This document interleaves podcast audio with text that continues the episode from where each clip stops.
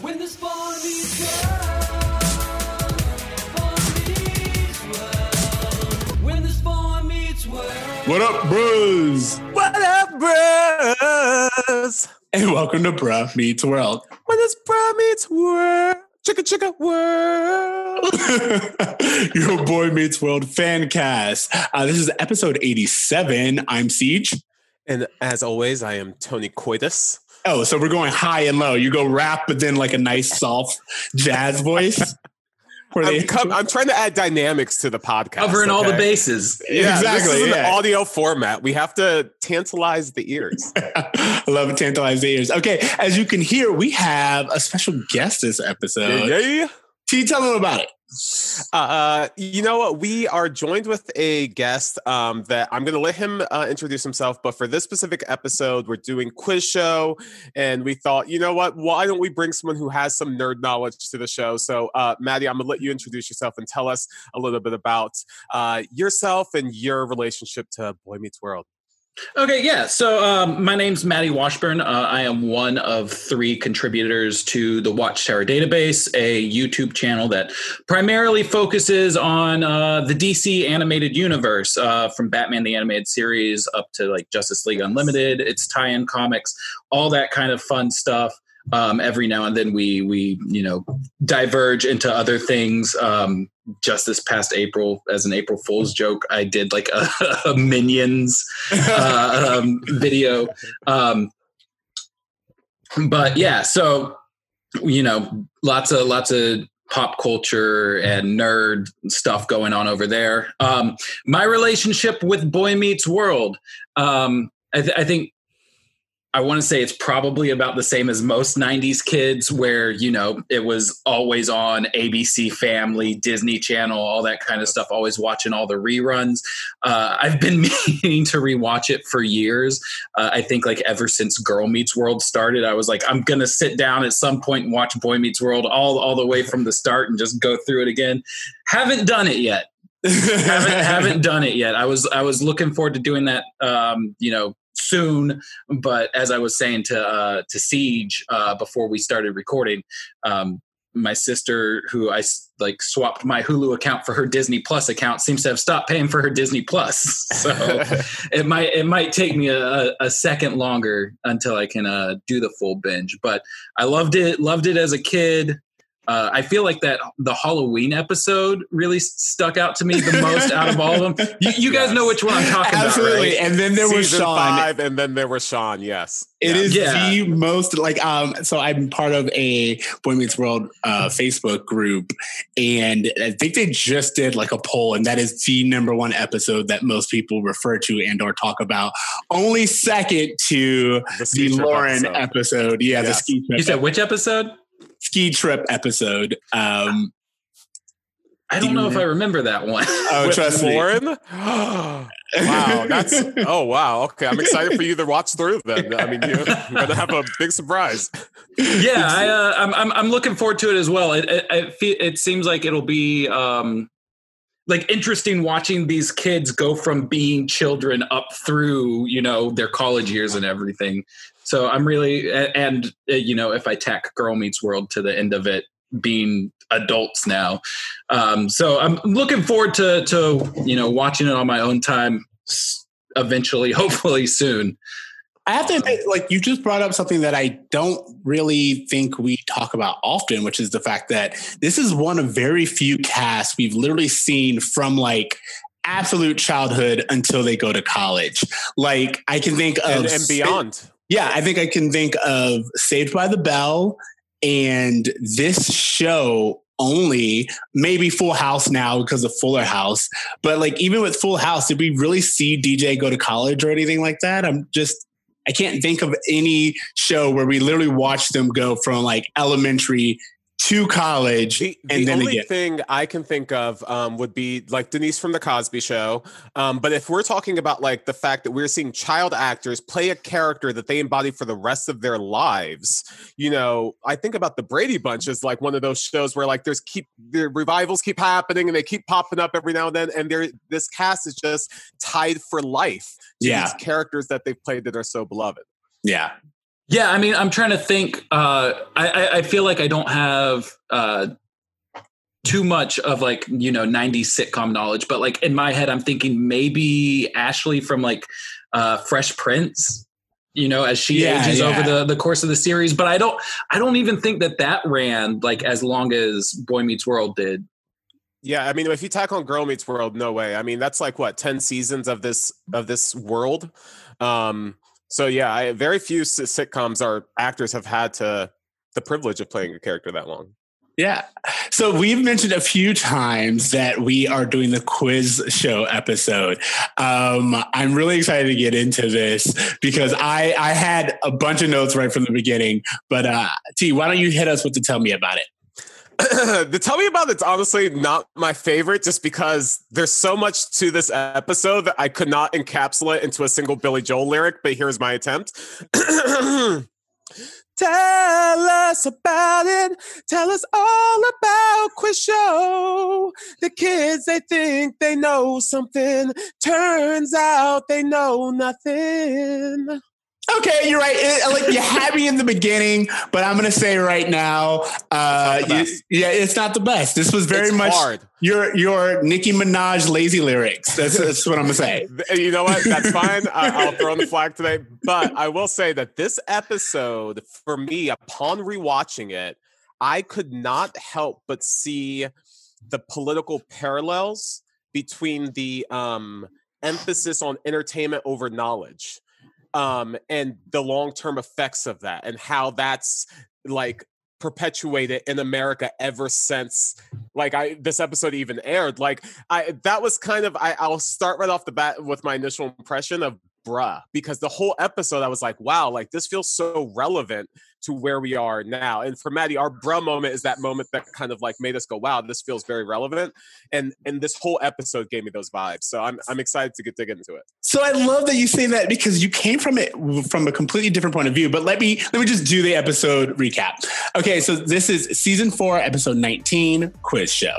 The producers of a dull but prestigious academic bowl sense a hit after Corey, Sean, and Topanga become the star contestants, enlivening their show with humor, pop culture knowledge, and more. But Mr. Feeney concludes that today's modern world puts entertainment before education when the show's newfound popularity causes it to change its questions from brainy to brainless.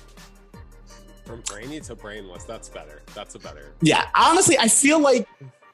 All right, you know what? Before I go into it, Maddie, why don't you give us your first thoughts? Yeah, so um I think like a lot of it to me is I understand you know the value of the educational stuff, but one of the things that hit me really weird was that Feeney's talking about um, you know, we got a new book every six months back then, and now you get, you know, a new this or that every six seconds. And it it it, it came off to me as a kind of like back in my day, you know, our entertainment was more valid than your entertainment. That kind of rubs me the wrong way. It just, you know, feels like like, you know, an old geezer argument, the same one that you hear, you know, over and over and over again today. Uh, like, like especially when this is coming from a TV show that by its very nature is you know a, a, a pop culture thing for it to be saying you're wrong if you like pop culture is it it like there's obviously a balance of it all right? Like have any of you ever needed to know like in your adult life you know that the fertile crescent is between the tigris and the euphrates? Like it, Comes it's up daily for me. it's like it, it's all it, it's stuff that's worth knowing you know? Like like we need to know history and learn from history to not repeat the mistakes of history but knowing this stuff like matters less in you know a culture where small talk and conversation is based around you know pop culture stuff and not over this pretentious trivia. Uh, li- li- like I, I feel like it may have been better done had they you know focused on pieces of the educational system that like help you as you go forward in life whether it be you know math or science or something. But like just just historical trivia facts just doesn't seem to really sell it as well as that would have I completely agree. I, I love that you said that because I I loved what TC came in here and said that it's trying to tell the story of entertainment um, prioritized over education. And I was like, if that's what they were trying to do, they completely missed the mark in my eye because all I saw was Feeney being like, "How dare you know X Men comics and not know um, who did the printing press?" Which don't get me wrong, those are really valuable, but at the same time, it reminded me earlier that this very show argued that Turner could teach social studies using comic books. So it's very dismissive of the lessons that can be learned and can be taught using pop culture. Plenty of people learn very weird scientific facts. How many Redditors do we know can calculate how tough um, vibranium is, you know, like just based on these things. It's like it's a marriage. And what you said earlier, balance is really important. But to say it's either or is what this episode does. And it really bothered me. T? I think it's so interesting that you guys both had a very similar perspective because I saw a very consistent story arc of the exchange that happens when ratings are prioritized over giving out knowledge. And I thought about like, you know, the way that our news has become a search for ratings over a search to you know distribute proper knowledge and information and so i i came into it with that eye and maybe i saw something there because i was looking for it um but I mean, even I mean, I don't want to get too much into the details because we're going to talk them through. But like, there's one point in the show where they're like, "How much does the moon weigh?" And the smart kids give the factual answer, but the opinion is celebrated over the fact. And that was something that I really walked away with like, wow, like that kind of leads to this whole like, you know, if you think about where we are in 2020 as a country, is it because opinions were rewarded over facts? And so that's the the thread that I saw throughout the episode. Yeah, I can I can um like I can definitely agree with that, but I feel like that was kind of put on a back seat. One of the things that I remember from this show is that Feeney is supposed to be, you know, the moral arbiter, the voice of wisdom and everything. So if he's not the one explicitly saying that, it seems like that message as far as the script is concerned takes a back seat right like i i kept thinking while watching it that it would have been a much more worthwhile episode had it focused on um you know the the the willingness of these deep rooted institutions throwing away their integrity while Yes. chasing the money and, and like I, I i agree with where you're coming from on that but it just seems like from the context of what was presented to us that was kind of in the back seat in comparison to the pop culture is dumb and you shouldn't waste all your time on it uh, uh narrative And and I know you haven't been watching the show with us, but CJ kind of mentioned earlier that when uh, season two starts, we start with this incredible episode where uh, T- Turner's trying to teach the Odyssey to the students, and he uses X Men as you know gods and powers and like art, art. Like he uses X Men as a way to teach classic literature. And so what he was saying about how they're kind of hypocritical in the sense that in one angle they're like no we can actually use pop culture to further education. This one seemed to be like a, a versus which doesn't exactly meld with the rest of the, the series Yeah, I love everything that everyone's pointing out. Of course, Maddie is on my side, so that he had my interpretation. But I do like the idea of T that you're saying that this episode is kind of a precursor to the alternative facts, news as entertainment, opinions matter. Like even in the at the end of the episode, that little trivia at home trivia game, it's like, where does milk come from? One says cow, one says uh, from a milk carton. And like subjectivity is rewarded. And I think that if that was the argument, absolutely, I would love to hear more of that and, and see that storytelling. But that's not what you get. That's not the takeaway. I think we've already shown two out of three of us were like, why are you shitting on nerd culture? You know what I mean? I will like- say that I also am am a nerd to a very big degree, but I loved um what I thought of was the nerds of the past versus the nerds of the present. Whereas the nerds of the past were based in intellectual knowledge, and now the nerds of the present are based in more subcultures like comic books and movies and things that aren't really subcultures anymore. This is just pop culture now. Um, but it, I, just the idea of what a nerd is versus what a, a nerd is now, um, uh, then and now, was really interesting for me to kind of think about while watching the show. also the idea that for one of the things that I saw is the host is like, and their future employers are, you know, and I was like, actually, if you look at the real world, most nerds are the ones who are in charge and leading uh, corporations and you know have their own YouTube channels and are making the money and making things that other people learn from. Whereas most people who were raised nerds, I don't know, have depression and are just trying to make it through. So Yeah, I mean, I gotta say, you know, if uh if Kevin Feige were in that show, he, would have been in the the the Corey or Sean. Um, exactly and that's that's the point is there is the way it's set up is very telling in what the writers of this show i felt like this entire episode was a response to producer notes i feel like this entire episode Yes, I got that was too. Michael Jacobs being like, you want more Topanga, and you want more Sean looking hot. And this is how I'm going to respond to that. I'm going to show you the value of a show that has integrity versus one that listens to producers.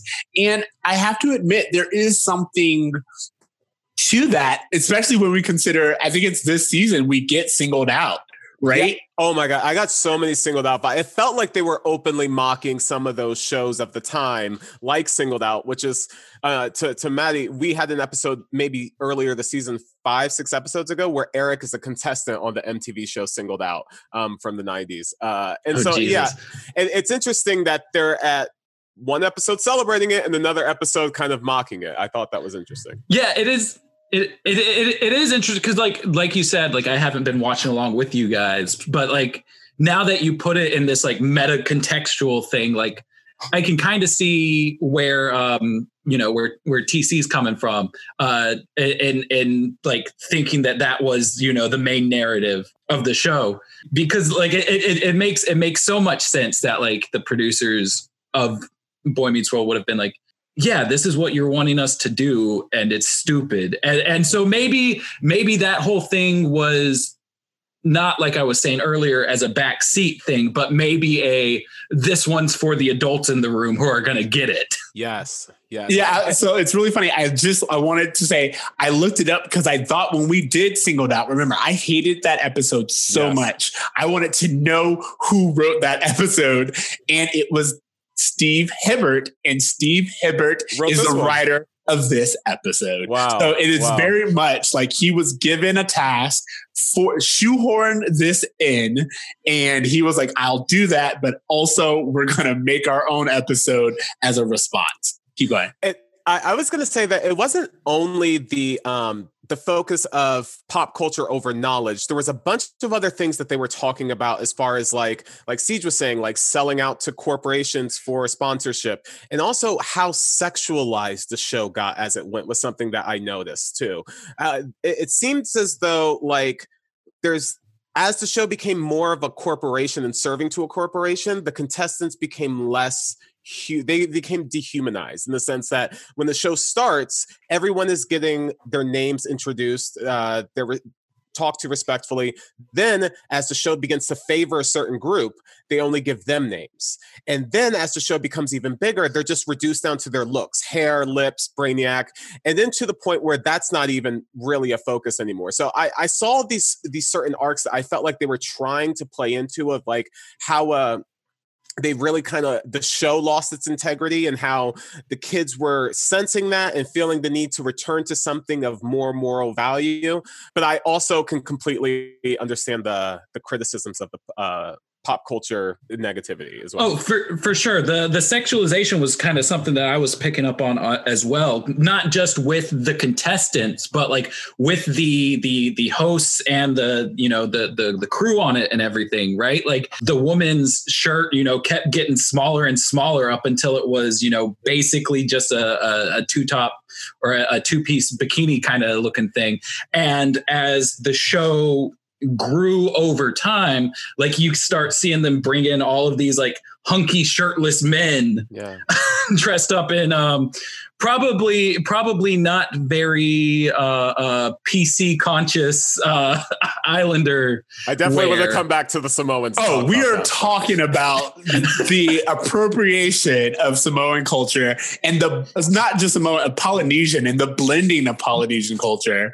Because I was like, wait, you're doing Oahu, but you're using Samoans, and those are completely different cultures.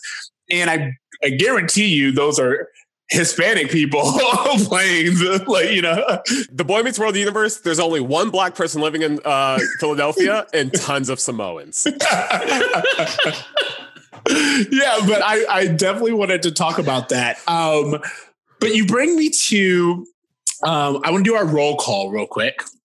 And on our roll call, we have Steven Gilborn as author, one of the hosts, Nancy Lenehan as Susan, uh, Phil Leeds as Milton. And I enjoyed that because um, I believe Milton is the one constant. He Milton Yeah. kept his job, and I was like, I don't know what you did, but he kept his job.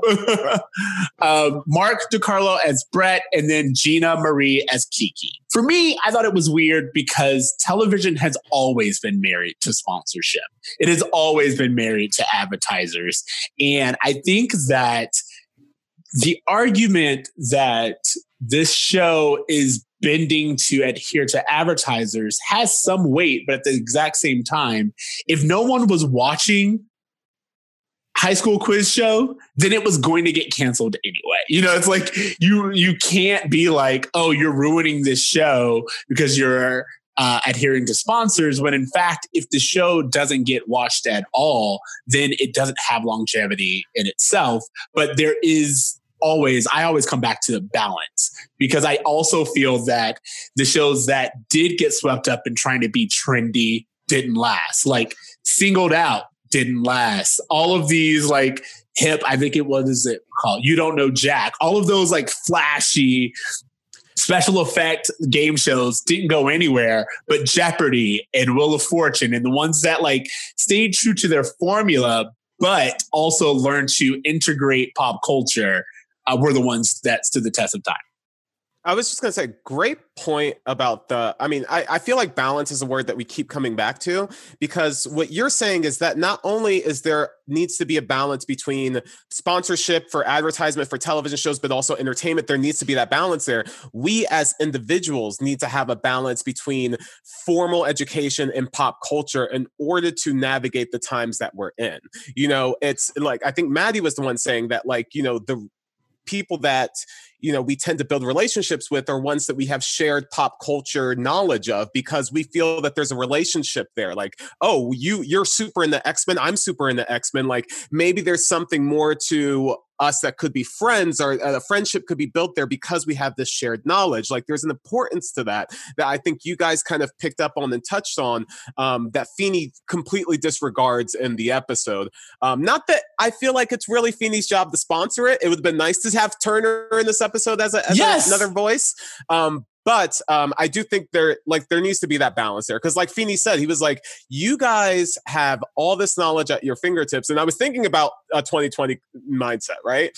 Like I can learn literally anything for free right now on the internet, and I'm choosing not to, so I can watch Boy Meets World again. so I, I I I see the points that we're trying to be made.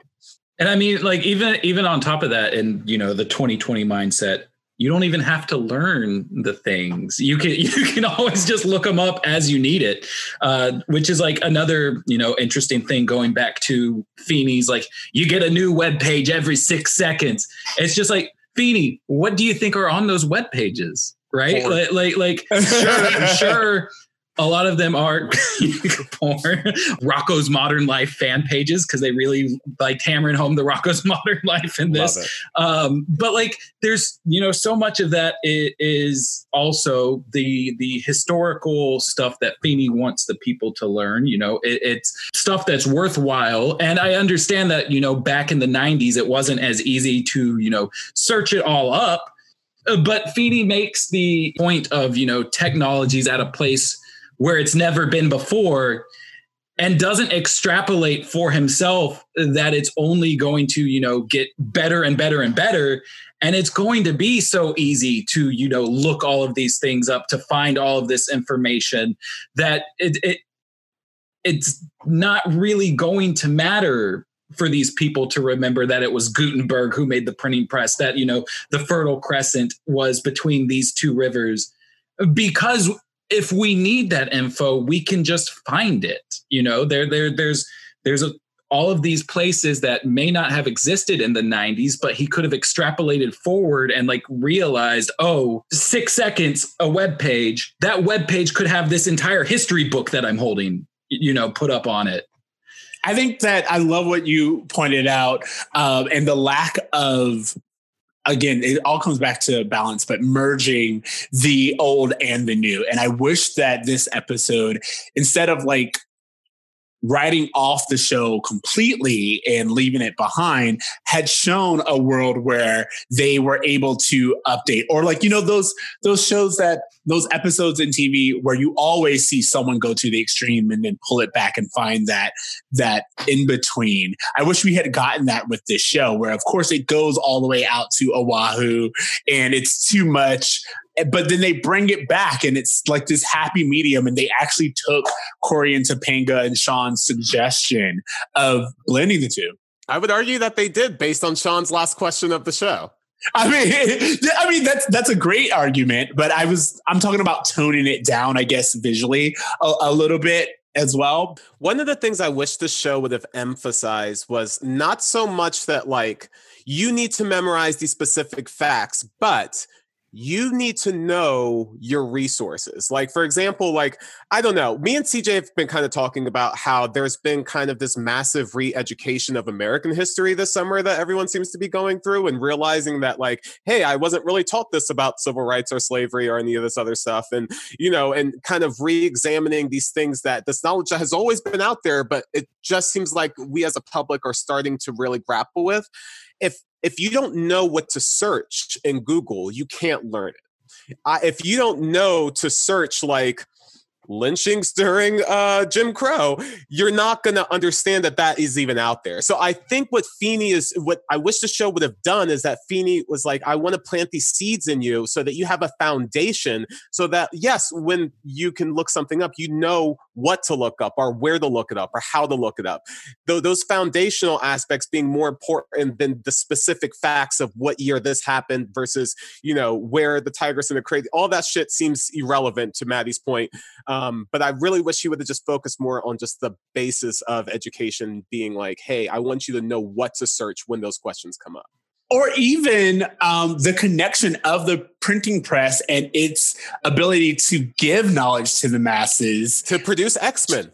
Yeah, yeah, to produce X Men, to that led us to this yearning for knowledge. I mean, the fact that people are watching, but what is it called? Finally, huh? That's cool. Is that there is this thirst for knowledge for for trivia? It's just not what Feeney deems uh, respectable. And I think that if we had made the argument that the thirst for any kind of trivia leads to or is inherently a thirst for knowledge, then that is a better way to reward the viewer as opposed to condemning them. So, out of curiosity, uh, because like you know, I haven't been watching along with you guys this whole time. Does Boy Meets World ever do two part episodes? Because it feels like this should have been one.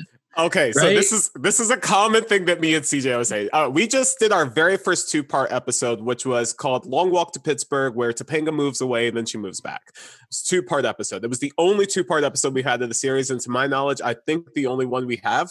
Um, but we always complain that this show really tries to tackle these really huge issues but because they're trying to do it in 22 minutes they often don't find the most concise way of doing it. So it leaves a lot of loose ends sometimes. It leaves a lot of questions that we have that go unanswered are things that we feel like we wish they would have spent a little bit more time with. This is a, a common complaint that we have about the show is that you know sometimes they it feels like they bite off more than they can chew. But if it, even through this discussion i think we can see that they really tried to tackle a different topics um, and maybe had they just settled on one and done it right um, it would have communicated better than this Gotcha. Okay. Yeah. Yeah. Yeah. I mean, because like, like, surpri- like, it's surprising to me that you know, out of this 22 minute episode, we've been sitting here talking about it for what, like 40 minutes already. Of like, this is a thing that could have been added in. This is a thing that could have been added in. Right. And and it's just like the the runtime of this is going to be much longer than the runtime of that. Like I understand that you know you, you've got to whittle it down for you know broadcast and everything. You know they were signed up for a 22 minute show, not a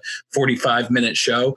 But it just it, it, it feels like just so much of this needs more room to breathe, right? Because like I'm really liking you know the point you were making about like uh, where to look for you you know your your information and, and how to expand upon like i have this trivia fact but like what does this trivia fact mean? What what you know what is the the stuff that you know i could learn from it? You know uh, uh, how does it affect where we are today? Um you know with, with what you were saying about like how you, there's a lot of you know re-educating and everything that's been going on over this summer um like I, I've been, you know, very uh, actively, you know, in protest marches and everything over the summer and, and all that stuff, and just the amount, uh, the teach-ins and the the talks that are being had through it. It's just like, yeah, I understood a lot of this stuff, but I, I feel like I've, you know, for a white guy, have been more actively trying to search out information on, you know, civil rights and stuff like that over the past couple of years and even then like i'm learning stuff i hadn't even thought of and i'm sitting here you know looking at all the other white people around me who i'm like did they even have you know the bit of the iceberg that i had and, and it would have been nice to see Feeny guiding the kids to be like, look, history's not about the trivia facts. It is about what the trivia facts mean, what these means to to where we are today. And it would have been a, a lot more worthwhile of a message to do that than to do my trivia facts are more important than yours. Exactly. Like I think about, um, I just think about the idea you had said earlier. Feeny came off as like an old man, old curmudgeon, uh, especially in the majority of this episode. And I think about how they talk about our generation with social media and like you're always on your phone. You're it's like, but what do you think I'm doing on my phone? Like most activism is done on social media. Most people are being taught right now the history of police brutality and the importance of Medicare for all through memes. You know, it's like that's how we're learning. So it's about taking the information to where the people are instead of just my information is better than your information or my route of getting information is better than your information. And that's just where I wanted to bring. T, you had a response? Oh yeah, I just I love that we kind of brought up the the connecting the dots about how we can know about these like seminal things in history. Like you can know that um, you know if we're talking in terms of the re-education of American history that we kind of as a society have been going through this summer. You know, you can learn you know uh, slavery, you can learn civil rights, but if you don't know what happened in the hundred years in between, you'll never understand you know some of the uh, you know really harder to grasp concepts and issues that we're struggling with now um, if you can't connect those dots. And so um, you know having the foundation to be able to search those things super important. But i just want to point out how this this whole idea of my knowledge is more important than your knowledge i think is fascinating. I think it's fascinating that the show uh, the quiz show saw that they wanted to favor a certain group then they switched the questions so that those questions would be ones that would benefit that certain group. I thought i was like from a from a you know political perspective from like uh even when i think about you know the disparity in test scores amongst you know different races i couldn't help but to see those parallels of just like you know the sat questions that you know a, a white kid from a su- suburban area might have might be a little easier to answer because those questions were written for them versus you know the questions that are given to inner city minorities you know? So like thinking about it from those perspectives i got some really interesting vibes from. I think that Maddie pointed it out greatly, which is that this should have been either a two part episode, which would have been actually really phenomenal to get like, you know, their rise to fame, they're on this and they have this decision to make. And then the following week we figure out what what happens and, you know, kind of the fallout and where the show itself lands. But I think that this episode does really well at showing how the show itself sells out. Like, you know, like points don't mean anything. You get all this glitz and glam. They at first with the first host in like a leather jacket, like they're trying too hard. And to me, I was like, the, the show itself also is going to burn out quicker because they don't really understand the draw. Like people are, of course, want good looking kids answering questions. That's a formula that would work today. Like it, it's just the truth, but you don't need all of the extra. You know what I mean? It's like, I wish they had focused on that a little bit and really said something about it instead of just kind of like throwing digs at it without ever really commenting on You're telling me that Corey didn't need to wear the brain hat? Love the brain hat. I was gonna ask you guys, like, I don't know. There, there's a lot of like bigger things that we can kind of debate the merits of, but like there are a few like really enjoyable moments of the show for me. And even thinking about it from watching it as a kid, this was one of those episodes I remembered liking a lot that I was really enjoyable for me. And it was my first introduction to um like bar trivia. Like this idea that my random pop culture fact could be of merit. I don't know if either of you remember this, but VH1 had a show in the 90s called like Pop Culture Olympics, right? Where like there was like a show where they would take a, a master of movies and a master of music and like a master of TV, and they would all compete against other people to figure out what knowledge they wanted to like what knowledge they knew better. And I was enthralled by it as a kid because I was like, oh, this is shit that I actually know. And you know, um, I know we've been kind of talking about the social aspects of it, but the fact that all of us have probably knew that X Men question and probably knew that Rocko was a wallaby, um, I thought was really interesting and, and fun to watch as a viewer. Oh, for sure. I mean, like speaking of Rocko, like I have a literal Rocko mask just sitting in my closet right over there that like I found at Goodwill around Halloween time, like Nickelodeon license. And, and so like getting that to come up, I was just like, yes, my boy. And the X and the X-Men thing, like I've been, you know, trying to rewatch some of them, uh, some of the movies with my fiance. So like when that comes up, I'm like, yes. It's like it's like maybe maybe we do have a little bit of bias, and maybe Feeny has a little bit of a message that we could take. I, I loved Teen Jeopardy. I loved Jeopardy. Like I would watch Jeopardy. Uh, Where in the world is Carmen Sandiego? There were several TV shows that we watched as kids that was all about trivia and facts. And they had an audience, but they also knew how to blend entertainment. Double Dare is a great example of that. I was going to say Double Dare is one of those um, as, as an example. Um, but then also for me, I think that we, this show itself is a testament, but also in general, we all learned through the media that we consume.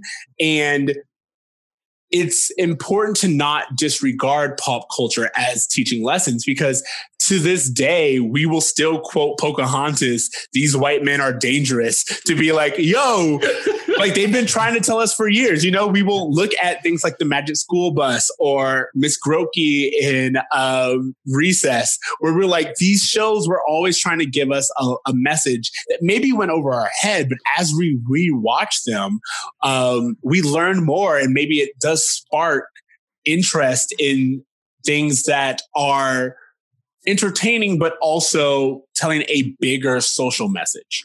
Right. Yeah. I mean, like that's part of part of that is like why it was kind of weird to me that they used X-Men as like a, a an example of bad knowledge when like so much of the existence of X-Men is about, you know, civil rights messages and like like, you know, it started off the whole the whole MLK versus Malcolm X thing and then like, you know, a little bit after uh, um, you know Boy Meets World's time when X Men went to the movies. There's like the whole LGBT subtext that's going on in them and everything, and so like to just disregard those as like that's bad knowledge, right? When Feeny's talking about like these books, books, books, books, books is the th- and it's just like okay, so if X Men was a you know just a plain text book rather than you know having pictures and panels and everything as a comic book does like would Feeny then see that as a more worthwhile you know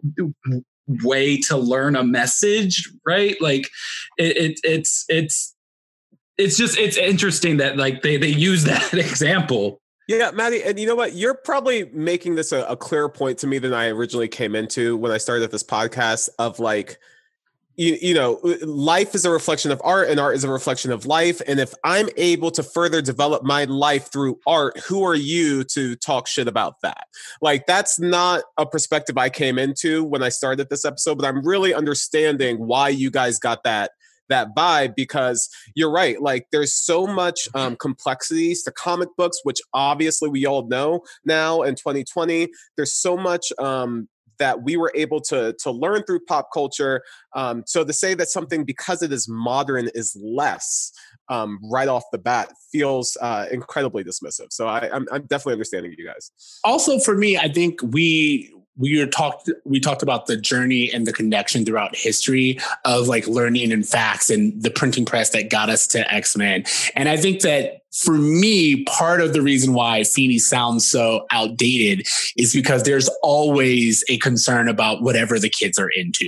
You know when books first came people were like books? Who's why are you reading books? You should be having intellectual conversations with friends. And then when people started writing in general the people were like why are you writing things down? You should be able to memorize all the facts that you know. So there's always going to be a problem with whatever the kids are doing because it makes adults feel like it's it's never the right material we have to ban tiktok right now Can I ask you guys a question? Would this episode be better without Feeny in it? Would this episode have been better if it was just the perspective of the kids learning that they were being used as items? And so that that moment towards the end of the episode where it's Sean and he knows the answer to the question, but he's deciding whether or not he should say it. If that was like the main focus of the storyline versus this like Feeny versus pop culture aspect. I love that you brought that up only because my very last note is the significance of having Sean be the one who answers the question, especially since we know Sean's class um, positioning and the fact that she goes up to Sean herself, the producer, and Corey and Topanga have already made their decision. They're like, we we want there to be more knowledge. But she goes up to Sean and she's like, You're pretty. You don't have to do Yeah. these things. Like, you like, what do you think? And I love that Sean was like, I don't have to know anything. I'm pretty. I'm only here to be looked at. And his rejection of the show was more of a rejection of being reduced to just his looks than it was what the show was offering. I kind of wish it was just simplified to that because all this other stuff complicates it. But that the simplification of just like realizing that you are just to be sold, an object to be sold, um, and that realization and wanting to get out of it. Uh, it Topanga's failing integrity as the show went on, how she was selling out more and more as she noticed that she was becoming more famous and having more of an influence. Super fascinating. It's something I wish they would have uh, simplified. So, in the regards to like whether or not it should have had Feeny, I feel like if it didn't have Feeny, like from my memory of Boy Meets World, like Sean comes up from like a pretty poor family, right? Like like Yeah. trailer park dad kind of kind of situation. If it didn't have Feeny, I would 100% have wanted there to be a split in the group where Sean's like, no, I'm gonna fucking get that bag, you know? Like, Yeah, like financial pressure. Fascinating. yeah, Would've like like I, I would have, uh, but but with the Feeny aspect in it, you know, like like it gives Sean a reason to like give himself an out. Whereas like had Feeny not been in it at all, like we probably would have got like a more interesting conversation about the class dynamics of everything Yeah. right? Because like Corey's family being, you know, the suburban uh, family that they are. And I would have made sense for them to be like, no, I don't know. Like, I don't want to be, you know, reduced to this. Whereas Sean, it could have been like, look, I don't care that I'm being reduced to this because this is my, you know, my my my my state of living and I need this for me, I need this for my family like and if you guys want to be good friends you will help me with this right Yeah. and and it would have been a, a completely different message altogether i feel like um had Feeny not been present in the in this episode Sure. Exactly. Give me the two parter. Like I feel like that's a perfect example of a two part of the the perils of fame, so to speak. Um, and very, as you said, very much a real track out of poverty for Sean that he's I mean Sean's being rewarded for the knowledge he has now as opposed to having to go back and learn more in a system that Sean just doesn't really feel rewarded in. So I think that you really brought up uh, a storyline that would have been fantastic and um, I really would have enjoyed. I only have the Polynesian conversation that I want to have, and then I want to wrap this up. Does anyone else have anything they want to say about this? episode? I love when Feeny points out that there's a direct correlation between knowledge and privilege. I thought that that was something that was worth worth note. Um, and the last thing is just that I, you know, uh, I always call it the Michael Jacobs ending, which is when it like ends on like an incredibly sweet note, which is the kids coming early to class and realizing that like, hey, maybe we don't know as much as we think we know. I I really enjoyed that. Like there is a humbling experience, uh, character arc that these kids go through of feeling like they don't know much, feeling like they're rewarded for knowing so much, and then realizing that their understanding of knowledge is actually quite limited. Is a really mature um, character arc for you know teenagers to have, and so I, I really enjoyed that. Maddie, did you have anything else about the episode you wanted to mention? No, I mean, I, I think I think we've basically, you know, hit all the hit all the bases. Uh, I, I honestly, you know, when I was asked to come into this, I wasn't expecting there to be as deep of a conversation to be had about, you know, a 20, 25 something year old sitcom. Is what we do. Is And what it- we do. honestly, you would be surprised how often this happens. Like as much shit as we sometimes give these episodes, like one of the things I always give this episode these episodes credit for is the fact that 20 years later we can still have really deep conversations about them. Whereas that's not the case for every show. Like when you watch a Saved by the Bell episode, there's not much to talk about, but just how shitty Zach is. Um, whereas you know with this, there's just a little bit more nuance to it. So um, yeah, it's a great show. Okay, so let's move into our bruh moments. Um, as I said, for me, the bruh moment was definitely well. There were two. One, it's reducing the them down to lips, hair, and Brittany at fourteen. I was like, wow, the idea that you would reduce a teenage girl down to just hair, a teenage boy down to lip, and then tell the third one, nah, we'll give you a bit. Like I was like, oh wow, that's very, very hurtful. And I can't believe that you would do that. But also the using of Samoans and the blending of the cultures that is Polynesian culture was just very upsetting. And as I said, most likely using Puerto Rican men to play the Samoans in general uh, was something that I was like, I this would never stand today. so Yeah, I mean, I mean, like those are definitely two things that like really hit me as well, right? Because we're sitting here and we're we're watching, you know, this game show that's been put together by like adults who have an air of respectability to them, and then all of a sudden it's just, hey, these teenagers, let's find what what like the sexiest thing is we can about them, and it's just like, hold on a second, like like. I know that like, you know, CW be doing that stuff with their their 20 year olds who are pretending to be 15 year olds. Oh, but like these are actual, you know, 15 year olds. What are we doing here? And then like I, I'm not I'm not like as as well versed in you know all these the Samoan Polynesian culture, everything that there is.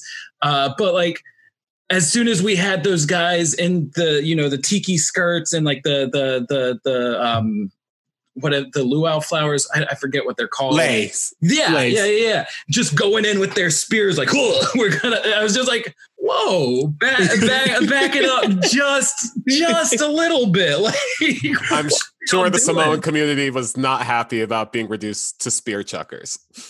I, I, I can't imagine that they would be. You know, when I look back on the 90s and 80s and 70s, you know, there's a lot of um this trope of the nerd and you know uh, how the nerd gets picked on for being smart and how the nerd gets you know uh, bullied for their knowledge and how that's there's been a kind of flip in that in our societies where you know we can kind of appreciate that someone has knowledge and the importance of it and you know support them um, and i just thought it was really interesting that there was a time in this country where it was completely acceptable to publicly shame people because they knew more than you. And if you devalued what they knew, if you said it doesn't matter to know this, then it doesn't matter if I know it. And I don't have to challenge myself to grow and to mature. And there was just a decades where that was just like the bread and butter of entertainment. When you think about Revenge of the Nerds, when you think about Screech and you know Urkel, and just like what these characters were, this trope of the nerd, um, Carlton. Carlton, Carlton, yeah, you know, it just feels really um, like America showing its own ignorance in a, in a way that made me go, "Wow, bruh, that's crazy." Kind of explains why we're at where we're at today. Yeah. And and that I, are we at the grading portion? I want to say, well, we have the lesson of the episode. So our Feeny lesson. If everyone can give me like a real quick, what do you think? And that's what I feel is hard. What do you think is the lesson of this episode? What's your takeaway? balance. You need a fine balance of of wisdom, but more than that, you need to be able to deter what's important knowledge and what's not important knowledge. And maybe that's a personal decision, but that distinction is quite important. Is is what I gather they're trying to. the more that I'm thinking about it, I feel like the lesson is, is more or less about you know selling out your integrity, right? Because like I was saying that it, that lesson kind of took a backseat as far as you know the the uh, the TV show itself uh, within the episode, Uh, but it's also mirrored in you know Corey Topanga and Sean's uh, um, you know lesson as well. So the more that we keep talking about it, I keep like batting it back and forth in my head. Like, did that actually take a back seat, or was that the actual, you know, intention? Was that what they were trying to push through to us? It is like we need to find our boundaries of where we're willing to, you know, let ourselves come off a little bit short without selling ourselves out entirely.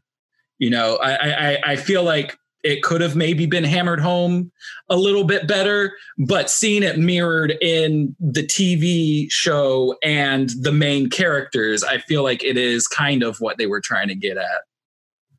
Yeah, I love that you said that, and I think that that'll be my takeaway from this uh, episode as well. The I'll say the value of knowledge of all kinds, but definitely the willingness to humble yourself and know that there's always more you can learn. So Totally, that's great. That's great. Okay, so we are at the grading portion. Uh, what grade would you give this episode, Maddie? We do uh, A, B, C scale, pluses, minus. You just give us what grade you would give it. Oh, I'm being put on the spot. I'm the first one to. I'm the, I'm, I, I can't. I can't form my opinion off of y'all's. Try to cheat off our test. you know, I'm gonna I'm gonna say it's a strong B. Let's give it a B plus. You know, like like we said, um, there's some downfalls. There's some stuff that they could have absolutely expanded more on, especially had it been uh, uh, given more room to breathe in a two part, you know, 40 minute experience, right? You know, the class aspect, the bringing in Mr. Turner to to you know kind of bat back and forth over the the the um worth of you know the pop culture stuff uh but for for what they did put on screen and the amount of you know conversation we were able to get out of it and the amount of, of you know uh, uh worthwhileness that that you know the message had uh, i've got to say you know it, it didn't get all the way there but it got pretty close i'll give it a b plus I uh, feel the exact same way. I'm going to give it an A minus, because uh, I know that there's been episodes that are very good that me and Siege can hardly really talk about because the show just encapsulates it so perfectly that there's not really much for us to add on to it. Like they just a home run. It was just a home run. They did great, and we can't really add anything to it. Um, this was not that. There were so many different takeaways. There were so many things where we felt like we wish we had more here and there. Does not get the full A plus, but because it tackles so many fantastic ideas, um, it's so ambitious of an episode, and because I'm seeing the relevance of it in 2020, I give it an A minus. All right. I'm going to give it the lowest grade, but it's definitely higher than I originally would have, which is a B minus. Um, I feel that this episode, because TC brought in the viewpoint of uh, opinions as facts and the commentary, as Maddie was saying, of selling out and integrity being brought in was definitely missed by me. And through our conversation, I was like, you know, actually, this episode is a lot better. But it just also doesn't tell the story that it wants to tell as great as it could. Like I think a lot of us got to the conclusions because of this discussion, not because of the episode itself.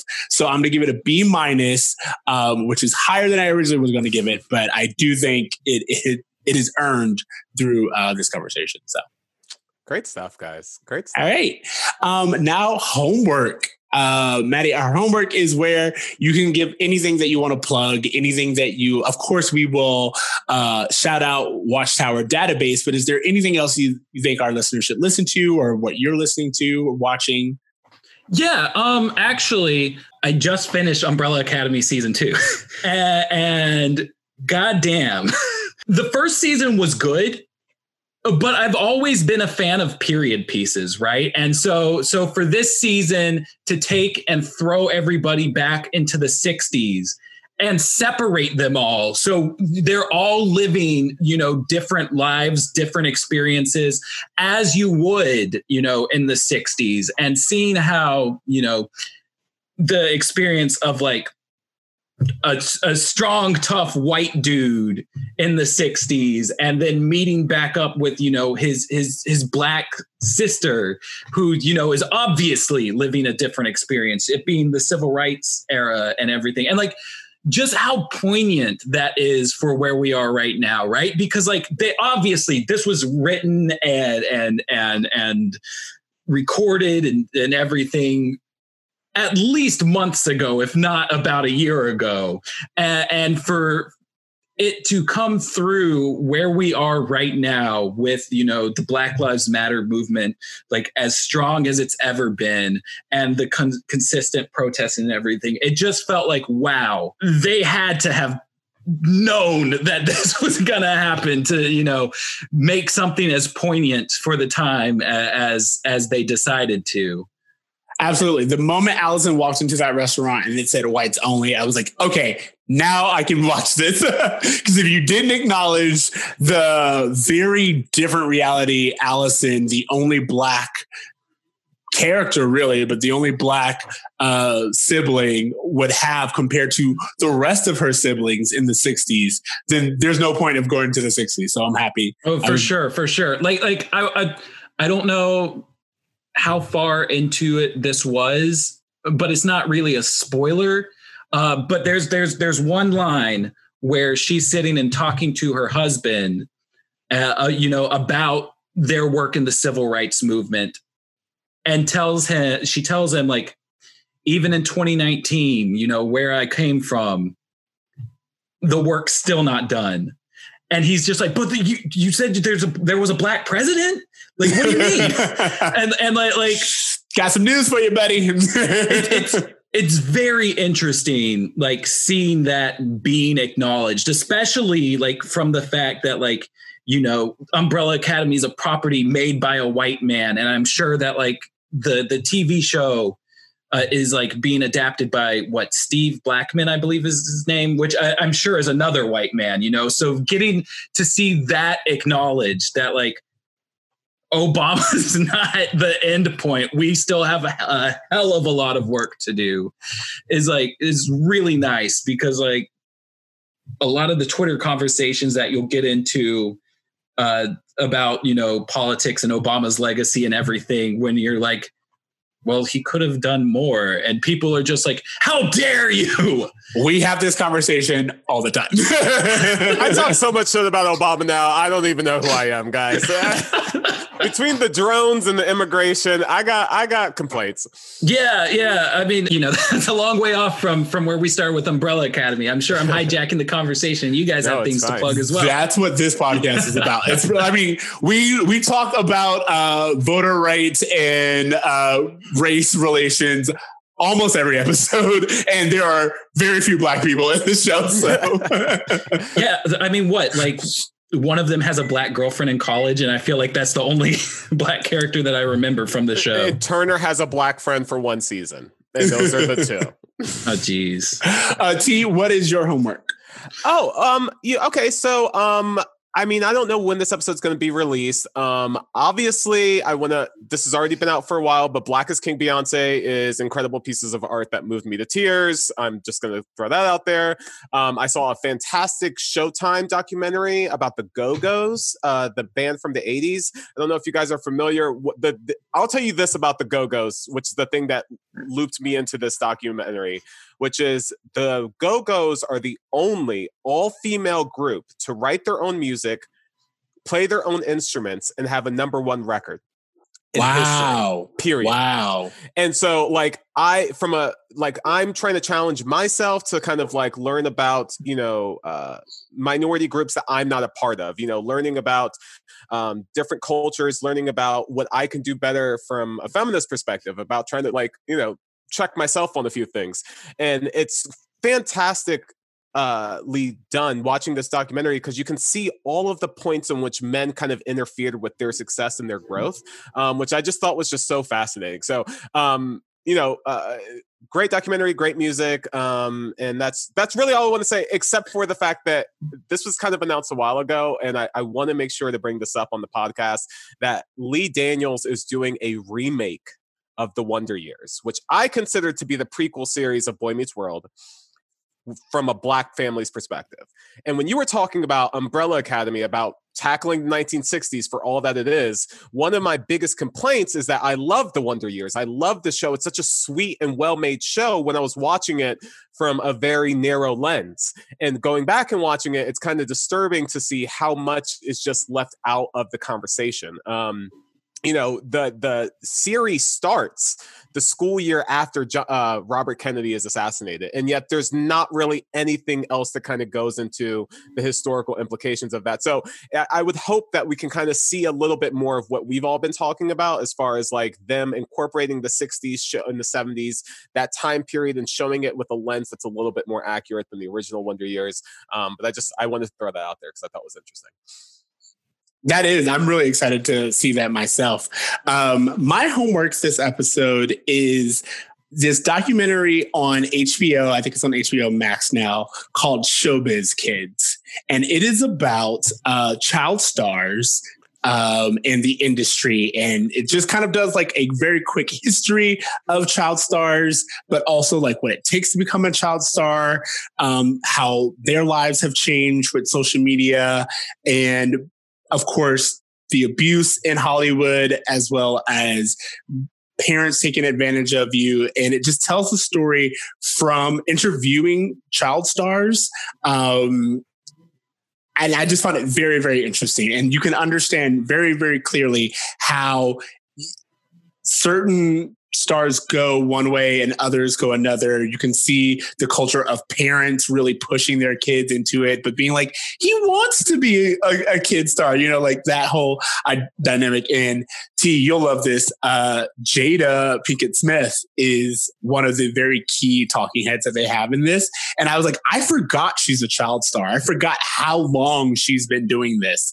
And to see her, a former child star, talk about the process as a mother of child stars, um, it's very, very interesting. And of course, on this show where we are watching kids grow up, I really do wonder what um, what the background was for a lot of them. That's But- so interesting, bro. Because you know we grew up watching E True Hollywood Stories and Behind the Musics and all that shit. And you, you know, you bring up Jada. I, I quickly does she talk about Willow at all? Does she talk about the fact that Willow legit just said, "I don't want to do this anymore" and gave Yeah. up? Because I'm Yeah, they bring it. They bring So it up, and that's one of my favorite things. Either like they don't bring this particular thing up, but they she does talk about her kids and how they handled it. And one of my favorite facts is that when Willow Smith just shaved her head, and she was like, "I'm not doing with my hair anymore." Like, and I was like, "Oh," and their response as parents being like, "Oh, we weren't listening." We are listening now and we will adjust because you get so many people. There were lots of uh, kids who were like, I felt like I had to support my family, you know? Like I'm doing this, I'm the paycheck coming in, my mom's doing what she can. So I have to keep working because how else will my family survive? And the weight of putting that on a child is so, you know, that's a whole other conversation we could have. Can I can I just attach on a recommendation for Honey Boy on Amazon Prime while you're talking about Yes. that? Because I feel like that's the other side of that coin is seeing child star from the perspective of a kid who is trying to financially support his family. I don't know if you guys have seen it, but it's it's really well done. Yeah, I feel like Honey Boy would be the fictional retelling of um, kind of this journey. So, Sure. all right, so that's it. Thank you so much, Matt, for listening to our rant. Oh, thanks, thanks for having me on. This was actually a lot of fun, and I hopefully I can come back through. You know, Yeah. at some point in the future. Absolutely, we will love to have you back. Love to have you and the rest of the guys from Watch uh, Watchtower Database join us. Um, I'll make sure to put all of your information in there. As far as our listeners are concerned, thank you for listening to Bruh Meets World. You can find us at Bruh Meets World on all of the social platforms, or you can email us at bruhmeetsworld at gmail.com. Leave us a rating, give us your feedback, let us know which which 90s quiz shows you watched and and um, how you feel about them. You can find me on Twitter at I am not your Oreo. That's I A M N O T O R E O. Uh, see, uh, siege. T. You can find me on Instagram at a braver me at dot braver dot me. And uh, yeah, guys, we really want to know what you guys think of this episode. We all had a lot of thoughts, and this was a childhood favorite of mine, so I'm interested to hear your response. All right, thank you guys. Remember to dream Try and do good. Later, bruz. later, bruh. Later, bruz.